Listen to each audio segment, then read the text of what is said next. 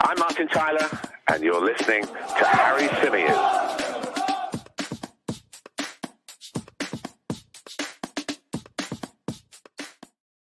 Hey people, how's it going? Welcome back along to the Chronicles of a Gooner, the Arsenal podcast, part of the 90 Min Football family. As ever, I'm your host, Harry Symeou. And on this edition, coming to you live on Sunday night, we're going to be looking back on what was a really, really disappointing afternoon for the Gunners over in East London. There are very, very few things that a Greek man is willing to put ahead of his Easter barbecue. Arsenal is one of them for me. And I put Arsenal ahead of enjoying my Easter feast with the family today. And I'm disappointed. And I wish I didn't do it now. I wish I stayed at home, watched it on the TV, and uh, and then was able to just kind of switch off from it uh, as soon as the final whistle blew. Get on with my Easter celebrations and um, and revisit it later. But that wasn't the case. I was at the London Stadium today, covering the game, and to say I'm bitterly disappointed by the outcome, I think would be a bit of an understatement at this point, at this stage. Before I dive in any further, uh, happy Easter to those that are celebrating this weekend. If you're wondering why I'm saying it a week late, Orthodox Christians celebrate Easter um, at a different time. The reasons for that are complex, complicated. Google it. I'm not going to sit here and give you a religious lesson. Um, but Christos Anesti to all my fellow Greeks and uh, to everybody uh, else uh, who is an Orthodox Christian. Um, wishing you guys a happy Easter as well. But anyway, let's get into the football, which is what we're actually here to talk about. Let me say a few uh, hellos before I do that. Give me a few more seconds to just compose myself. Uh, big hello to uh, Baskar, to Clockend Seb Jr., Gunnar Ritchie, uh, Sweet Munchkin, Wesbird, uh, Gunnar Deja Vu is with us. That's Cyprus Without Borders is with us. Nav, uh, Luke, uh, who else have we got? Callum, Mark, Ray Ray, uh, Mafia Boss uh, is with us as well. Um, look, when we got to, to London Stadium this afternoon, I must admit I was feeling quite confident. This is an Arsenal side that, you know, have only dropped a handful of points so far this season, have managed to surpass expectations throughout the campaign, have gone to some really, really difficult places and won have put right some wrongs of of recent seasons and have shown everybody that actually they're a lot further along the progression line than maybe people gave them credit for at the start of the season. What I'm really struggling with is people saying, "Oh, look, look at Arsenal, bottle jobs, etc., etc." Bottling something means that you were expected to do it and achieve it in the first place. And listen, there's a long old way to go in this title race. It is by no stretch of the imagination over. So please don't take me the wrong way. But how can you bottle something that nobody expected you to achieve in the first place? It's impossible. What you can do is either overachieve or not. And Arsenal, throughout the duration of the season, have overachieved. There's no getting away from that. There's no doubt about it. There is not a single person that would have said at the start of this campaign with chest that Arsenal are going to go on and win this Premier League, or that Arsenal are even capable of pushing Manchester City until the very late stages of the season. Yet here we are. And although today feels like a big hammer blow, and although there is a lot of disappointment flying around the Arsenal Twitter sphere, and you know, I've seen it in WhatsApp groups that I'm in, I've had conversations with mates and uh, and all of that stuff. You know, I, I'm feeling it. I'm feeling downbeat. I'm feeling like I've been kicked in the stomach. And and in particular, when I was leaving the stadium earlier today, I felt really low. But has an awful lot changed. Of course, it's changed, and the situation isn't as good and, and as positive for us as it was 24 hours ago. But we've still got a four point lead over Manchester City. And we're just going to have to go to Manchester City and get a result and then match them the rest of the way. And that's assuming that they win every single game outside of their clash with us if you want to win the league, then you got to get through these periods and you got to go on and take points when it matters most. Unfortunately, Arsenal weren't able to do that. And had we had we managed to get all three points today, then we'd be, have been in a much better position. Obviously, we might have been in a position where we could afford to drop points in another game if we were able to draw at the Etihad. I get all of that. But because of the goal difference factor as well, I think we would have needed to go and get a point there, regardless uh, of whether we won today or not. So I'm trying to look at it glass half full rather than glass half empty. I know that will irritate some people. I know some people don't want to hear it. I know there are some people that want to sit there and really dissect this and, and really sort of come down hard on, on maybe the players responsible. Some of you on social media have been very critical of how Mikel Arteta managed the game. We'll get onto all of that stuff in this edition of the podcast. Don't you worry. But just coming back to the reaction to what was obviously a, a really poor second half performance, especially, and a subsequent disappointing result. There are two groups of people in the Arsenal fan base. You've got the people that like to look at it the glass half full, and they get accused of being toxically positive, if that's even a thing. I've been called that before as well. And then there are others who, when they express a bit of disappointment and a bit of frustration, they get labeled as negative. Some people like to look at things glass half full, some people look at things glass half empty. And neither one of those two groups will admit that actually that is what they're doing. They'll always say to you that I'm trying to look at it pragmatically. So if I'm being positive, which I think I'm erring on the side of, I'm not going to say to you I'm being overly positive because I think that makes me a better fan. I might be being overly positive because that's partly what I feel I should do as an Arsenal fan. But in my mind, my justification for being positive is that we are still top of the league. We have a four point lead. We're way above the level that anybody thought we were going to be at at the start of the campaign. And this is not over yet. I will tell you that it's me being pragmatic and, and me being realistic just like those people that are being negative this evening that are saying it's completely done and dusted now, Manchester City are going to go on and win it, will tell you that they're being realistic. The truth is that some of us are glass half full, some of us are glass half empty, and that's just the way it goes. But what we all need to do is come together and get behind the team and support the team in the games that remain because there's still a lot of football to be played. A lot can change. You know, this league throws up surprises all the time, all the time. So it's not a given that we're going to win all our games. It's not a given that we're going to drop points at Newcastle and at Manchester City, just like it's not a given that Manchester City are going to win every single game. There are still, I believe, more twists and turns to come in this title race. And so that's why I urge you not to overreact here, not to lose your minds. Let's break down exactly what happened at the London Stadium. Before we go into the specifics of today's game and we try to make sense of what happened.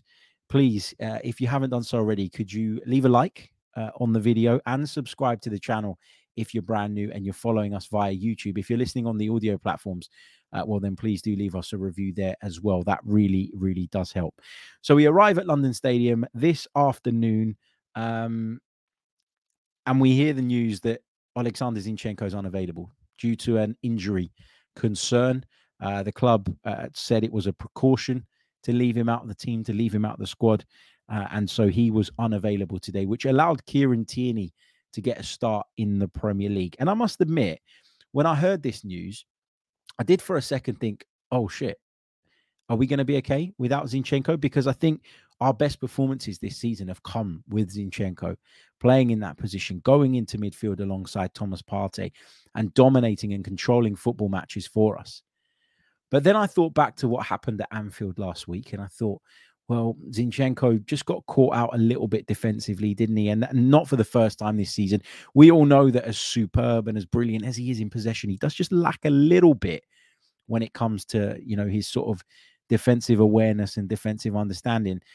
So I wasn't massively fussed about the idea of Kieran Tierney playing today. And I thought, like everybody else in Arsenal colours today, he started the game really well, but it didn't last, unfortunately. So the game begins, uh, and the Gunners, um, you know, are wanting to start fast, wanting to replicate the kind of performance that they showed in the early stages uh, up at Liverpool last weekend. Only if we could get our noses in front this time, you'd think uh, we'd be, um, you know, we'd have learnt our lessons, and you thought that we'd have figured out how to not allow the game to run away from us in the way that the game up at Anfield did last weekend. A game, by the way, that we were fortunate probably to get away with anything from, given the way that second half went. So Arsenal knocking the ball around nicely in the early stages, showing an intensity, showing a willingness to press, a willingness to close people down. And on seven minutes, the Gunners break the deadlock with what was an unbelievable move. That was a superb bit of football. I've watched that goal four or five times since I came home and and I enjoy it more and more every time I watch it. There was a wonderful feinted pass from Thomas Partey, and then when the ball eventually finds its way to Ben White, he pings it across the face of the goal, and there was Gabby Jesus to turn it in, who's been in really really good goal scoring form of late. And there'd been a lot of talk uh, pre his injury about the long stretch of games that Gabriel Jesus was on without having scored a goal. You know, some were even starting to question if he's good enough. Think he brings so, so much to this Arsenal forward line. And you could see it today as well in that first period. So, Arsenal, dreamland, dream start. You're playing a side down the bottom of the table, fighting for their lives. Confidence is low, confidence is fragile within David Moyes' camp. Lots of talk around the club about whether he'll be in charge next season. And you think if we can start well here and we can really sort of, as I always like to say, capitalize on the opponent's insecurities caused by the fact that they've had a dreadful season by their standards up until now, then that puts us in a really good com- uh, a really good position to go on and win the game. And then just a few minutes later, we get a second goal. Wonderful goal again. This time, Gabriel Martinelli on the corner of the box. He looks up he sees Martin Odegaard at the far post, and Martin Odegaard just manages to volley it first time towards goal, beats Lucas Fabianski. Arsenal are 2 0 up, 10 minutes gone, and you think this is only going one way. And I can tell you from being inside the stadium that everybody in the ground felt it that it was only going one way. Everybody felt like Arsenal were going to cruise to victory. I don't think the possibility of what happened at Anfield last week repeating itself even crossed the minds of those around me anyway. And obviously, I was working on a broadcast for the game with BBC Radio London. Um, I wasn't commentating today, I was just a part of the program. Uh, but Phil Parry, who was on commentary, Bradley Allen, who was alongside him, none of them saw what had happened at Anfield repeating itself this time around. People looked around the London Stadium, the atmosphere was dead it didn't feel like a crowd that you could fire up, that you could G up with a couple of uh, little scraps and comings together in the way that the Anfield crowd ignited last week. And so people thought Arsenal were cruising to the three points, myself included. And then we go and do something really, really stupid. Now, listen, Thomas Partey, I have repeatedly talked about on this show how important he is to this Arsenal team. For me, he is probably Arsenal's most important player. If you look back on the season, when we've been with him in comparison to when we've been without him, it's so, so different. Okay. He has been a revelation. You know, we know that there's rumors about him flying around. We know that that might have been a bit of a distraction. We know that he's got fitness issues, that we can't seem to keep him fit throughout the duration of the season. That's been an ongoing thing from the day he joined the club. But what we've got in Thomas Partey when he is fit and when he is available is a Rolls Royce of a midfield player. But we just didn't see that today. And I'm conscious of really sort of digging in on Thomas Partey because, you know, everybody, I guess, is entitled to have an off game from time to time. And he hasn't had one in a long, long while. But today was certainly that. This was, for me, the worst Thomas Partey performance I've seen in an Arsenal shirt since he joined the club. And I mean that. I thought without with the exception of the first 15 minutes in which he was wonderful just like everybody else i thought after that after the mistake that he made which we're going to talk about in a second i thought he went off a cliff and i didn't think he ever recovered from that mistake at any point in today's game hence why i was okay with him being replaced by Jorginho now you'll never under any other circumstances hear me say i want thomas Partey off the pitch and i want him to be replaced by Jorginho but today was a day I thought that needed to happen. So let's talk about the goal. The goal that gave uh, West Ham a route back into the game. I think Martin Odegaard post match said something along the lines of, they were dead and buried, and we gave them something. We gave them a lifeline, a lifeline in the end that they took. And it all stemmed from this I think, really poor piece of judgment from Thomas Partey. The ball's played into him. Now, Thomas Partey is normally so good at looking over his shoulder, knowing exactly what's going on in front of him. If he's not going to be able to turn um, or, or play necessarily the pass he wants, he normally is really good at putting his body in the way and drawing a foul. Um, you know, just finding some sort of way of protecting the ball. He's normally so good at using those long old arms of his to hold people off. And today, for some reason, maybe it was complacency. Maybe Arsenal did feel that things were too easy at that point. But for some reason, he looks over his shoulder. He sees Declan Rice sprinting towards him and decides to try and flick it. I don't know if it was around him he was aiming for, over him. I don't know what on earth that was from Thomas Partey, but you give the ball away there and you're in serious trouble. And that's why Thomas Partey has been so important this season and has been so good because he's normally so press resistant. Only this time, he made a really bad error in terms of his judgment. I thought his decision making was shocking in that instance, and he puts Arsenal into serious, serious trouble. Now, Gabriel panics, as Gabriel does have a tendency to do from time to time, and he dives in and he makes a challenge, or as soon as he launches himself into the challenge, he realizes I'm not getting to the ball. I'm not getting there ahead of Lucas Paqueta. And so he pulls out but it's too late. It's too late. You know, I've when I was in the stadium and I, I saw Gabriel pull out of the challenge. Yeah, believe me, I saw it just about. I had to squint because you're quite a long way away from the pitch at the London Stadium. But it did look to me at first glance as though Gabriel pulled out of the challenge. Paqueta still hits the ground. And at the time, I was a little bit upset about the penalty award. I have to say, I have to hold my hands up. But obviously, uh, in the press box, there are monitors uh, upon which you can watch replays. And when I saw the replay, um, I, I thought it was clear that Gabriel attempted to pull out of the challenge, but he'd already committed. He'd already thrown himself in toward the ball.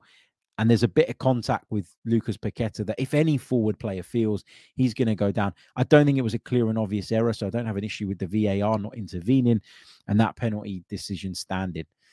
Said Benrahma steps up, converts the penalty kick. Um, and then there's a roundabout at that point, I think 11 or 12 minutes to go until the break. And you're just thinking, Arsenal, get yourselves in at half time, regroup, build again, go again. Now, did that ignite the London Stadium? I feel like we're the only team um, that make a massive, massive deal about stadiums igniting. You go away from home, you're going to face raucous atmospheres. That's what happens. Okay. And you know, West Ham is one of those places, a bit similar to Emirates Stadium, of if it's going their way, they can get behind the team and it's a big old crowd and, and you do get that bit of atmosphere. But if it's going badly, then they're quite quick to turn. And I always think of that when I go to West Ham. I always think if you can go there, start well, start strong, knock the ball around nicely. They are a club that want to see their team play a certain style of football. They're certainly not getting that from David Moyes at the moment. They're not happy with where they are in the table. They're not happy at the fact that they are uh, in a relegation fight, etc., etc. But you think it's a place where if you go and you really impose yourself, you can really kill that crowd. But then a moment like this, a moment all of our own making, and, and the reason I say that, right? So I was talking to a friend after the game, and, and he said something to me along the lines of, yeah, but you know, Mikel Arteta should have seen that coming. Mikel Arteta should have um, should have realised that actually, um, you know, we were we were in a position where, you know, we might allow West Ham back into the game, and he needed to take action accordingly. And I just I just don't believe that. I, I, just don't see how you can point the finger at Mikel Arteta for the way that we allowed West Ham back into the game. He set a team up. They've gone to the London Stadium. They've played some beautiful football inside the first 15 minutes, and they are two goals to the good, cruising, absolutely flying. Then they get to a point where maybe they take their foot off the gas a little bit, but just after the half an hour mark, a massive error of judgment by one of your most experienced players who very, very rarely puts a foot wrong, allows West Ham an opportunity to get back in the game. It kind of ignites the crowd, not to Anfield levels. Let's not pretend that the atmosphere inside the London spe- Stadium today was particularly special. It was okay at times. That's about as, as far as I'll go. But you go in at 2 1, and, and this is what what disappointed me about Arsenal today. You go in at 2 1, and what should happen is, in my opinion, is the lessons learned from last week, whereby you went somewhere, started the game really well. The opponent didn't really have a sniff, got a goal out of nowhere that really you shouldn't have conceded. The lesson learned from last week for me was don't stop playing our game. Don't change the way we're playing, particularly against West Ham. Against Liverpool, I can understand why subconsciously you might drop off a little bit and you might think that actually the, the best thing to do is just to be that little bit more careful because you're aware of your surroundings and you're aware of the qualities that your opponent has. With all due respect to West Ham, they have been dire this season. And so there shouldn't have been an issue with Arsenal continuing to play their game and dominating the game in the way um, that they did in that first half an hour prior to uh, obviously West Ham finding a way back in. So I wanted to see Arsenal going in at the break, 2 1 up. I wanted to see them regroup. I expect Mikel Arteta to get the right message across, and I expect the team to come back out in that second half, take back control of the game, play the way that they'd been playing in the early stages, impose themselves, and go and find that third goal sooner rather than later and put the game to bed. But instead, we started the second half really sloppy, I thought. I thought that West Ham looked as though they'd come out after the break with a little bit more fire in their bellies, looking to go on and find that equalizing goal. And look, you can understand their motivations. Look at where they are in the table, the fact that they need the points, etc., etc. But we came out in that second half and we were half-assed, and it was slow, and there was no cohesion in our game, and the tempo had dropped dramatically. We weren't breaking lines with our passing anymore. We weren't brave in our positioning in terms of maybe Kieran Tierney stepping into midfield and eh, the height of our defensive line. We just seem to sit off a little bit. So instead of taking on the lessons from last week, it felt like the the scars from last week came to the fore a little bit. And that was something I didn't expect to see. I have to be honest. I did put last week down to the fact it was at Anfield and it was against a very good Liverpool side and that we'd had bad times there in the past. But at West Ham, there's no excuse for that. Yet there it was, a lackluster start to the second half. And then we go and get a penalty kick we go and get a penalty kick, and you think at that point, you know what? We've got an opportunity here to kill any belief that this West Ham side have or have built or, or mustered up from having scored that goal prior to the break. We've got really good opportunity here. Arsenal doing their usual. I think Odegaard was holding the ball and then he gave it to Jesus, or, or Jesus was holding it. Odegaard was on the spot, and then Bukayo Saka takes the ball and places it down and steps up to take the penalty kick. Now, let me be clear again, just like I don't want to hammer Thomas Partey for one off day, which he's entitled to have, I don't want to hammer Bukayo Saka for missing this penalty kick because, and I might be wrong, I can't think of him missing a penalty since he returned from the Euros after he missed that crucial penalty for which he copped a load of abuse. Correct me if I'm wrong. So, I, again, I've spoken to some people this evening that have said, well, there's no way that someone like Bukayo Saka should be taking a pressure penalty in a title race at his age. Somebody more experienced, like Gabby Jesus, for example, should have taken it. Why would you change the penalty taker if Bukayo Saka hasn't done anything wrong? And so I was pretty confident he was going to score.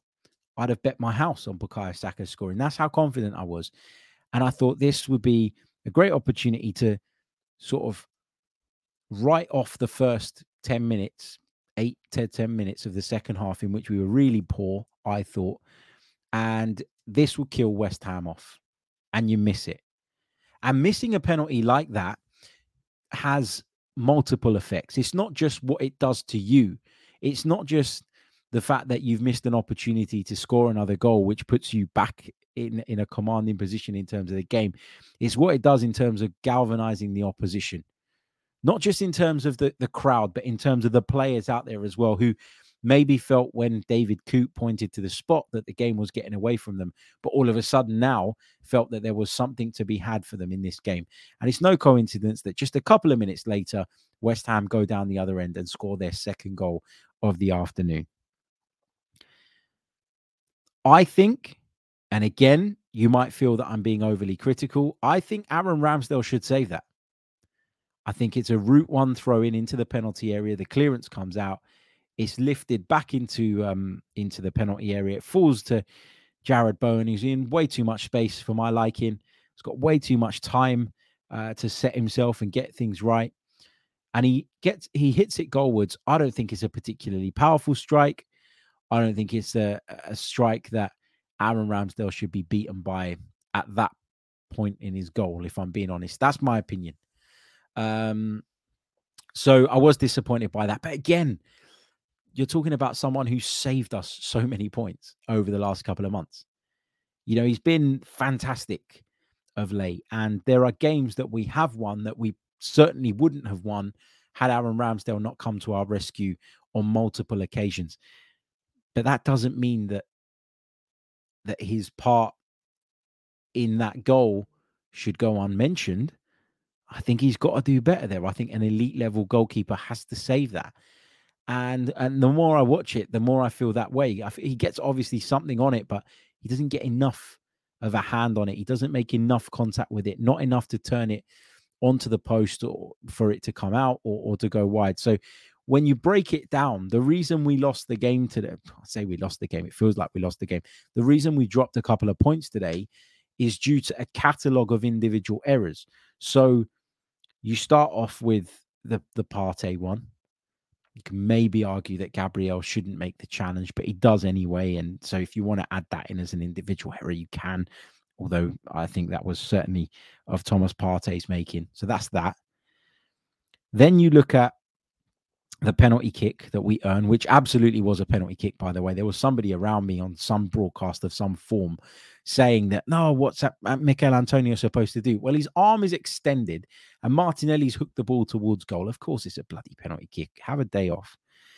Um, so we get the penalty. Bukayo Saka misses it. So it's Partey, Saka, uh, and then I think Ramsdale should save the goal. So you're talking about in Partey, Saka, and Ramsdale, three of your best players this season, three of your highest performing individuals on the day, having a bit of a mare, having a bit of a stinker, and costing you.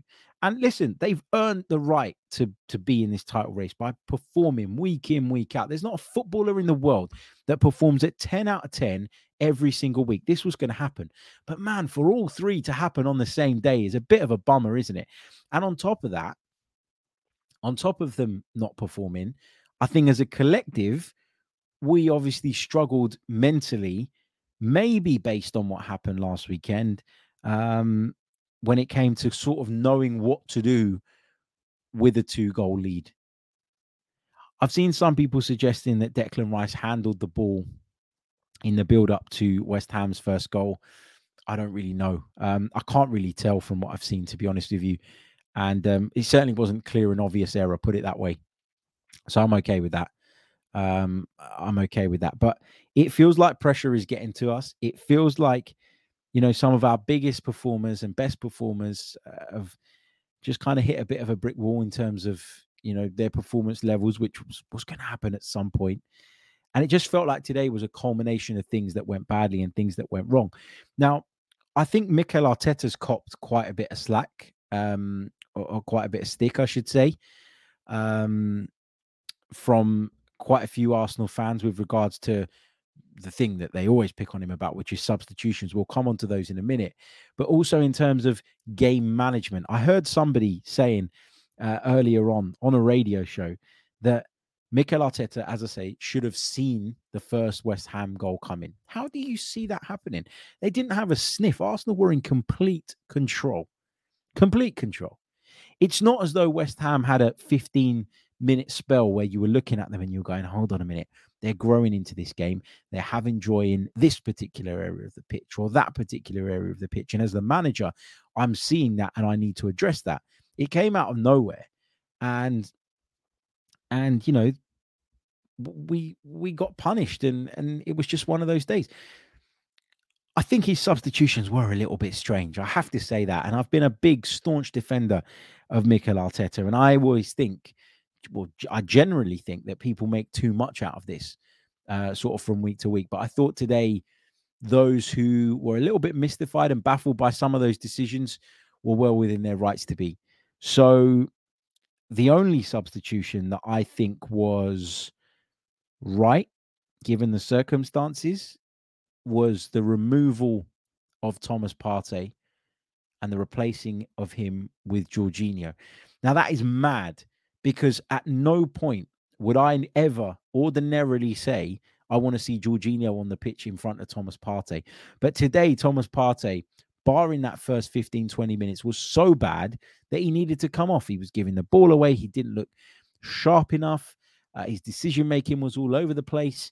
I wonder, you know, we heard rumors. I, I, I, sort of, I didn't see it myself, but I think Tom Canton over on the Gooner Talk TV did a video recently over the last couple of days where he said Thomas Partey wasn't in training because he hadn't spotted him in one of those inside Arsenal videos on the club's website.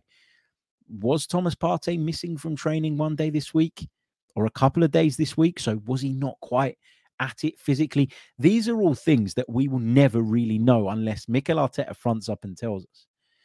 And so that's why when it comes to substitutions, I I sometimes hold back on my critique of them because what can happen is a player can be feeling exhausted.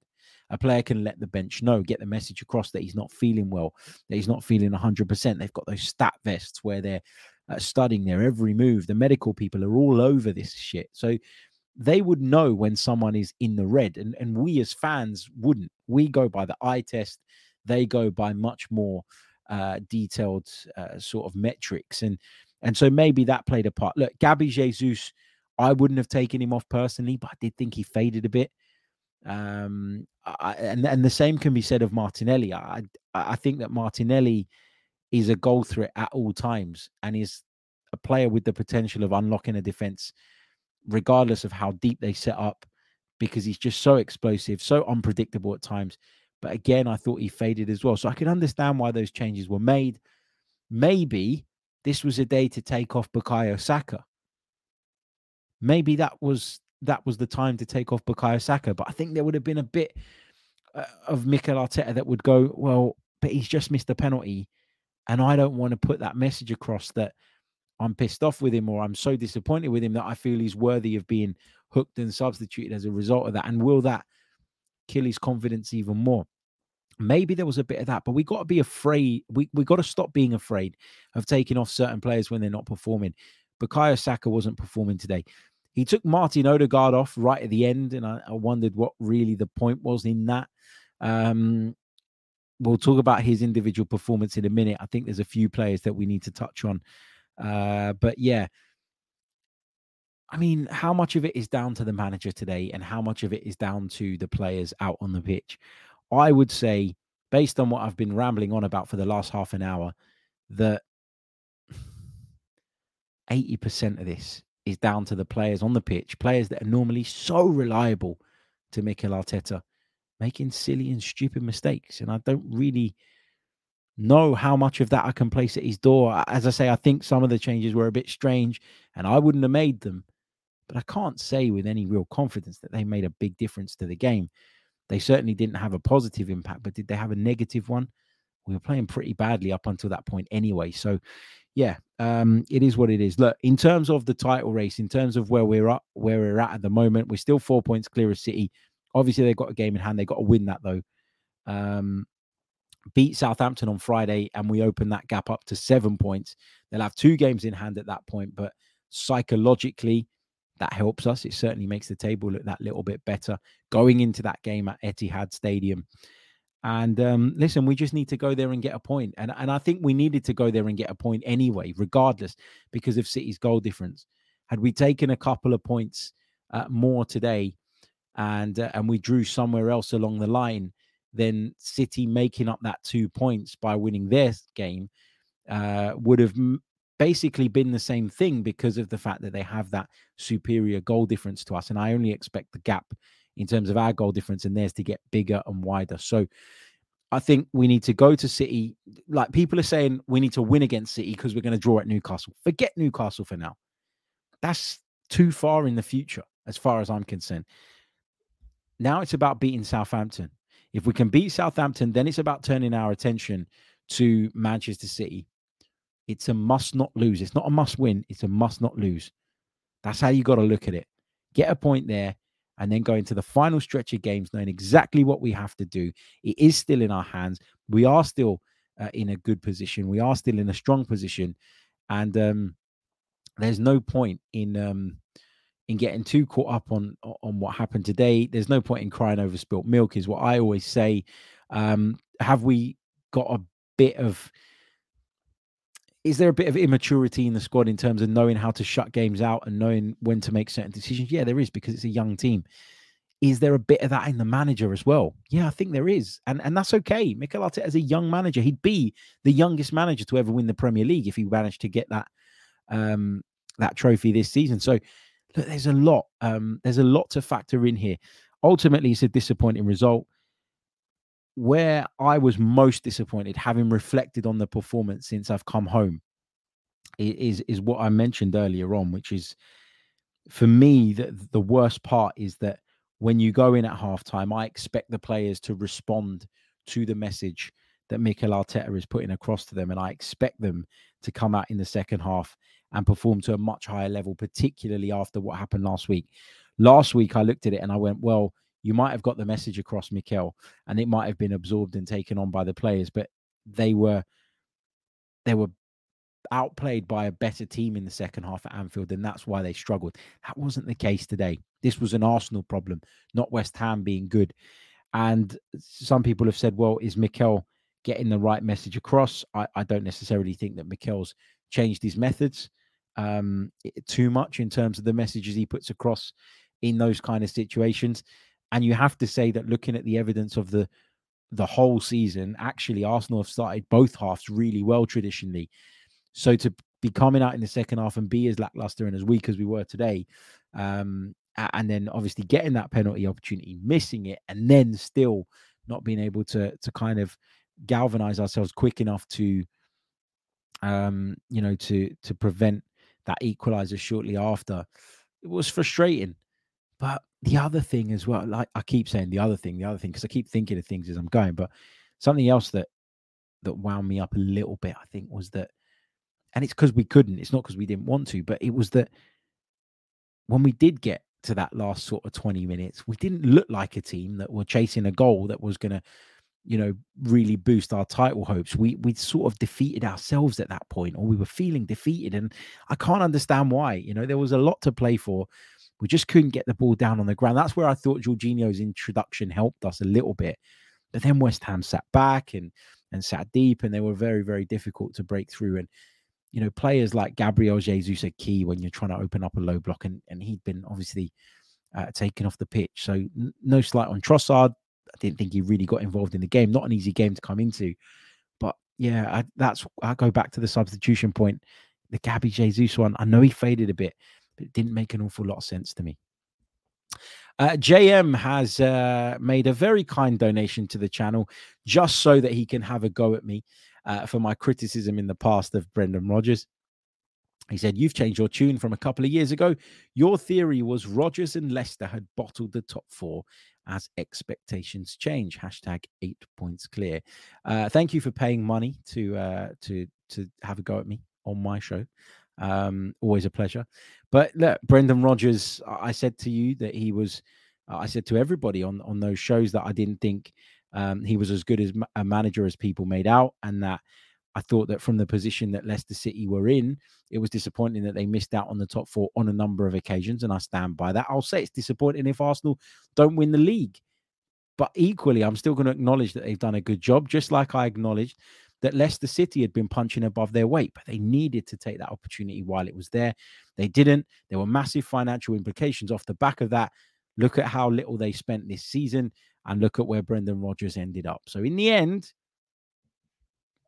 I was right because Brendan Rodgers has sleepwalked the team into relegation, a team that will win in the league, um, you know, as recently as as 2016. So, yeah. Anyway, cheers for your donation, mate. Uh, really, really do appreciate it. Let's take some more of your comments and some more of your questioning. Uh, your questions from the live chat. In fact, we'll we'll focus on those for the remainder of the show. Uh, Prince Varagesi says, "Can't bottle this after playing once a week."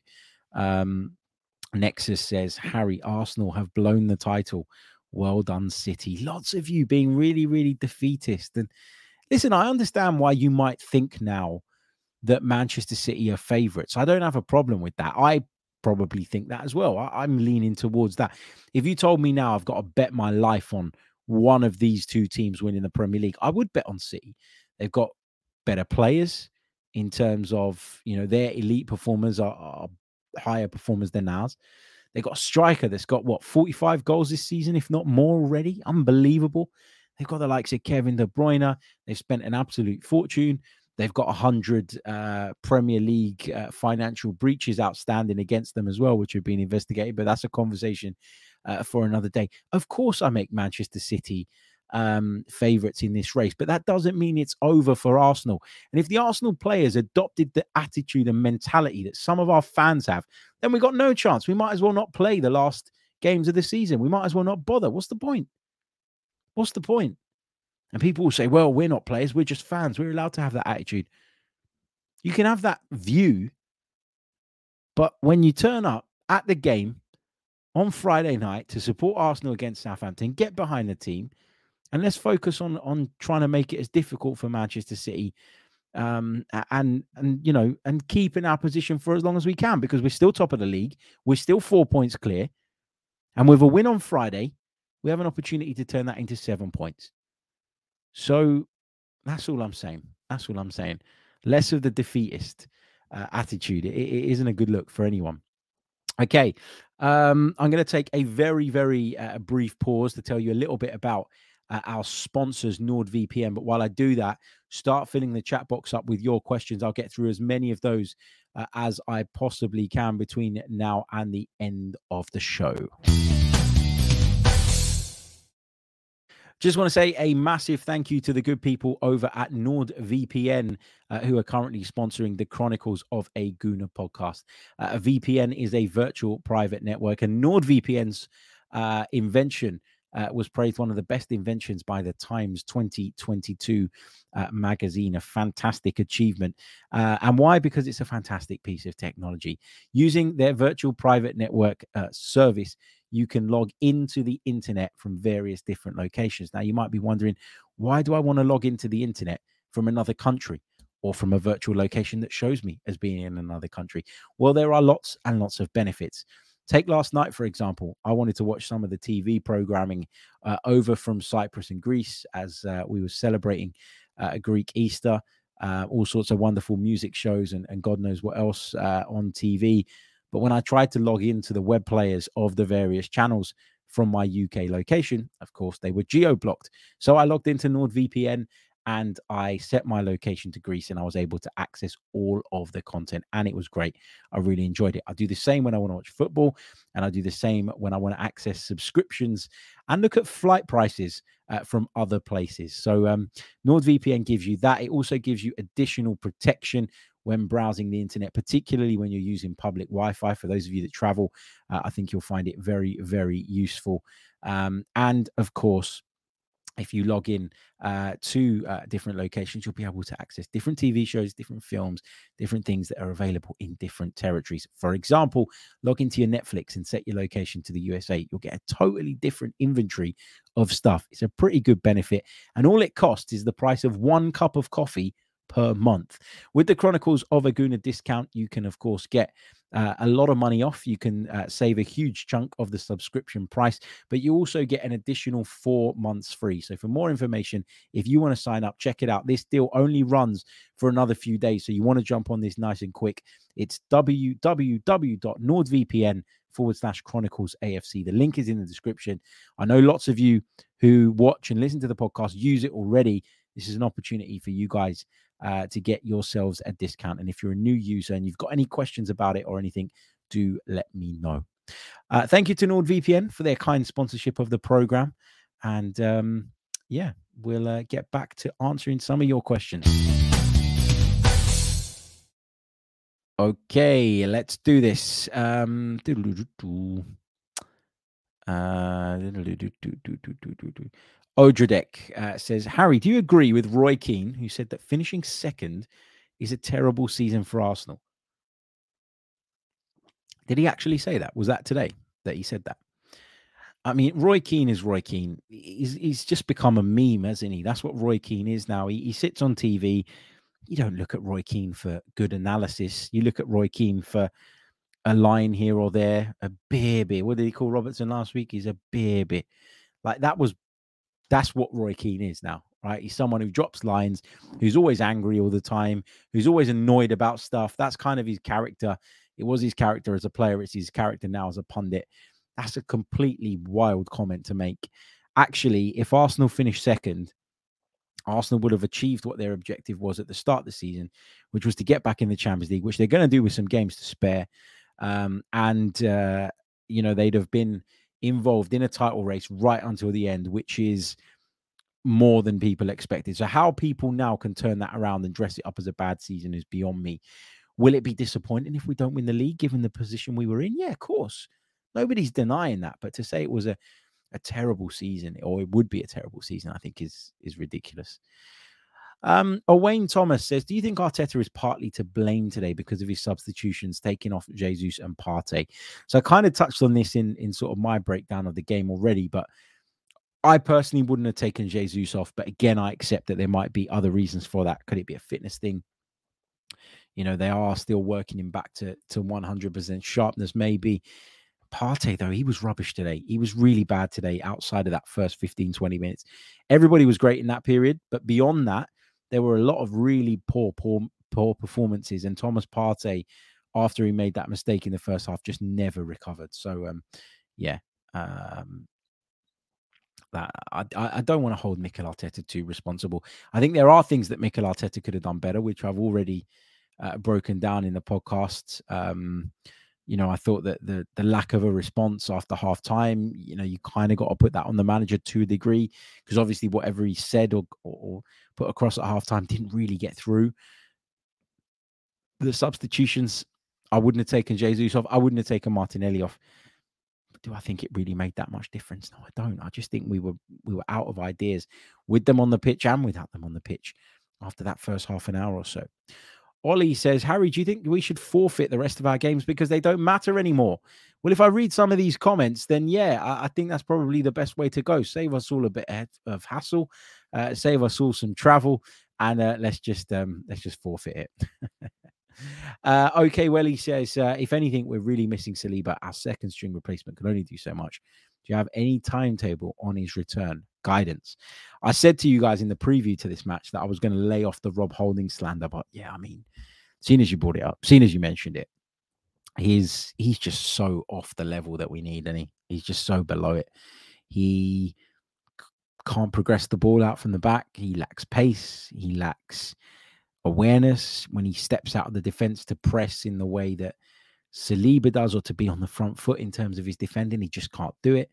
Um, you know, the amount of times that you'll see his central defensive partner or one of the midfielders having to guide him, like having to gesture towards him to say, step forward so that I can use you as an option. Saliba does that naturally because he's got that confidence in picking up the ball and carrying it out. You know, Rob Holding just doesn't have that. And we're seriously suffering uh, from William Saliba being sidelined. I think, as as Mikel Arteta said the other day, he's a couple of weeks away, maybe a few weeks away. We don't really know. Sometimes that can be a good thing with Arsenal.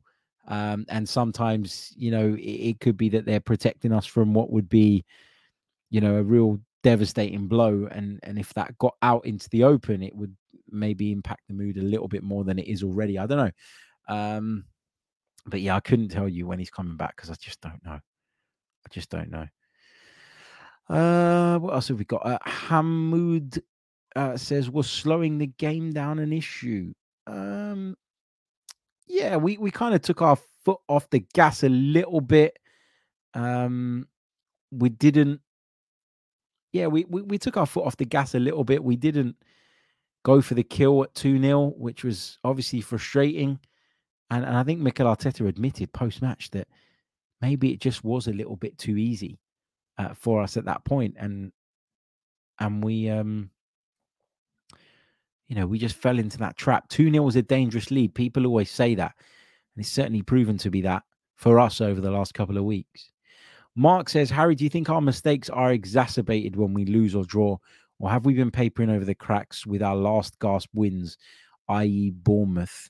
So I think you need a bit of luck along the way. And I think that when you get a last gasp victory, yeah, it's partly down to you being tenacious and pushing and challenging, but there is a bit of fortune in that as well. Um, look, football's a funny old game, Mark. You know, in the past, I've looked at groups of games and I've gone, oh, we need four points from this. So, for example, we need three points in the home banker game against a relegation candidate, and then we need a point on the road against a team that maybe you know are, are, higher up the table and that we fear. And it's turned out that we've got those points, but we've got them the other way around. And you know that can happen in football. So you can't be too reactionary. I don't think you got to uh, understand and acknowledge that there probably will be more twists and turns. And listen, if Manchester City go on and win every single game now until the end of the season and win the league looking at the run that they've been on already in recent months, then you have to say they deserve it. And us missing out wouldn't be because our level wasn't very good or wasn't much better than it was last season, because it already is. But it would be because we come up against an absolute juggernaut. People talk about Jurgen Klopp's Liverpool side so, so fondly. They only won the league once. Why? Not because they weren't a great side. They were a great side. They were a fantastic side. But the reason they weren't able to lift the Premier League trophy more than once was because Manchester City were imperious and were relentless. And now we've added Erling Haaland into the equation, and they're even more dangerous. So, have we been papering over the cracks? I wouldn't go as far as saying we've been papering over the cracks because that suggests that we've been poor and we've got away with it. I think we've been very good, but we've been very good because we've been above our level more often than not. And that is where I'm surprised. So when I look at Arsenal dropping points in the way that they did at Liverpool last weekend and now at West Ham today, I don't see that as Arsenal falling away. I see that as it as Arsenal leveling out, if that makes sense. This is look at the points return now over the last few weeks. This is what Arsenal should be doing. This is what Arsenal's level actually is when you look at the depth in the squad, how young some of the key players are, etc., etc., and obviously the injuries that we're having to contest with, particularly at centre back, but also Tomiyasu being absent. You know, if Tomiyasu's fit, that solves our right back problem.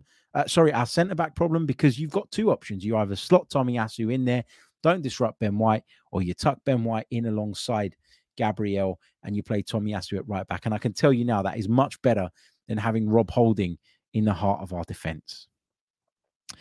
I'm going to take a couple more of your questions and then uh, I'm going to say uh, my farewells. Uh, Kuhn says, Do you think Saka scores the winner at the Etihad? I feel like he's going to shrug this off and get even better than he was. Um, so I'm not going to sit here and predict that Bukayo Saka goes on and wins the game for us at the Etihad. But what I will say is that Bukayo Saka has shown us before that he can overcome big disappointments, get his head back in the game, recover, and uh, and get back to his super high performance levels that we've seen, uh, especially this season. So I've got no qualms with Bukayo Saka. He missed a penalty. Mo Salah missed one last weekend. Nobody thought he was going to put that wide. Saka's done the same thing. It happens. It's football. Um, but I also don't have any real long term concerns about Saka in terms of his confidence. I think he's a really confident young lad. I think he believes in his ability. I think he's got the right people around him um, in terms of within the club. I mean, I don't know what his mum and dad are like. I'm sure they're lovely people, but I don't know. Uh, but I think he'll be fine. I think he'll shake it off, and I think he'll get back to being a really, really important player uh, for Arsenal in the um, in the coming weeks. Uh, Graham says, "Has anyone found the moment that Xhaka cost us the game this week?" Yeah, you. I'm surprised we haven't heard any of that. Uh, there always seems to be something that Granit Xhaka could have done or shouldn't have done or did do that's cost us. But anyway, uh, that's another conversation for another day. Um, I have uploaded my uh, post match player ratings for our members over on the Another Slice platform, but I can't see them on my app.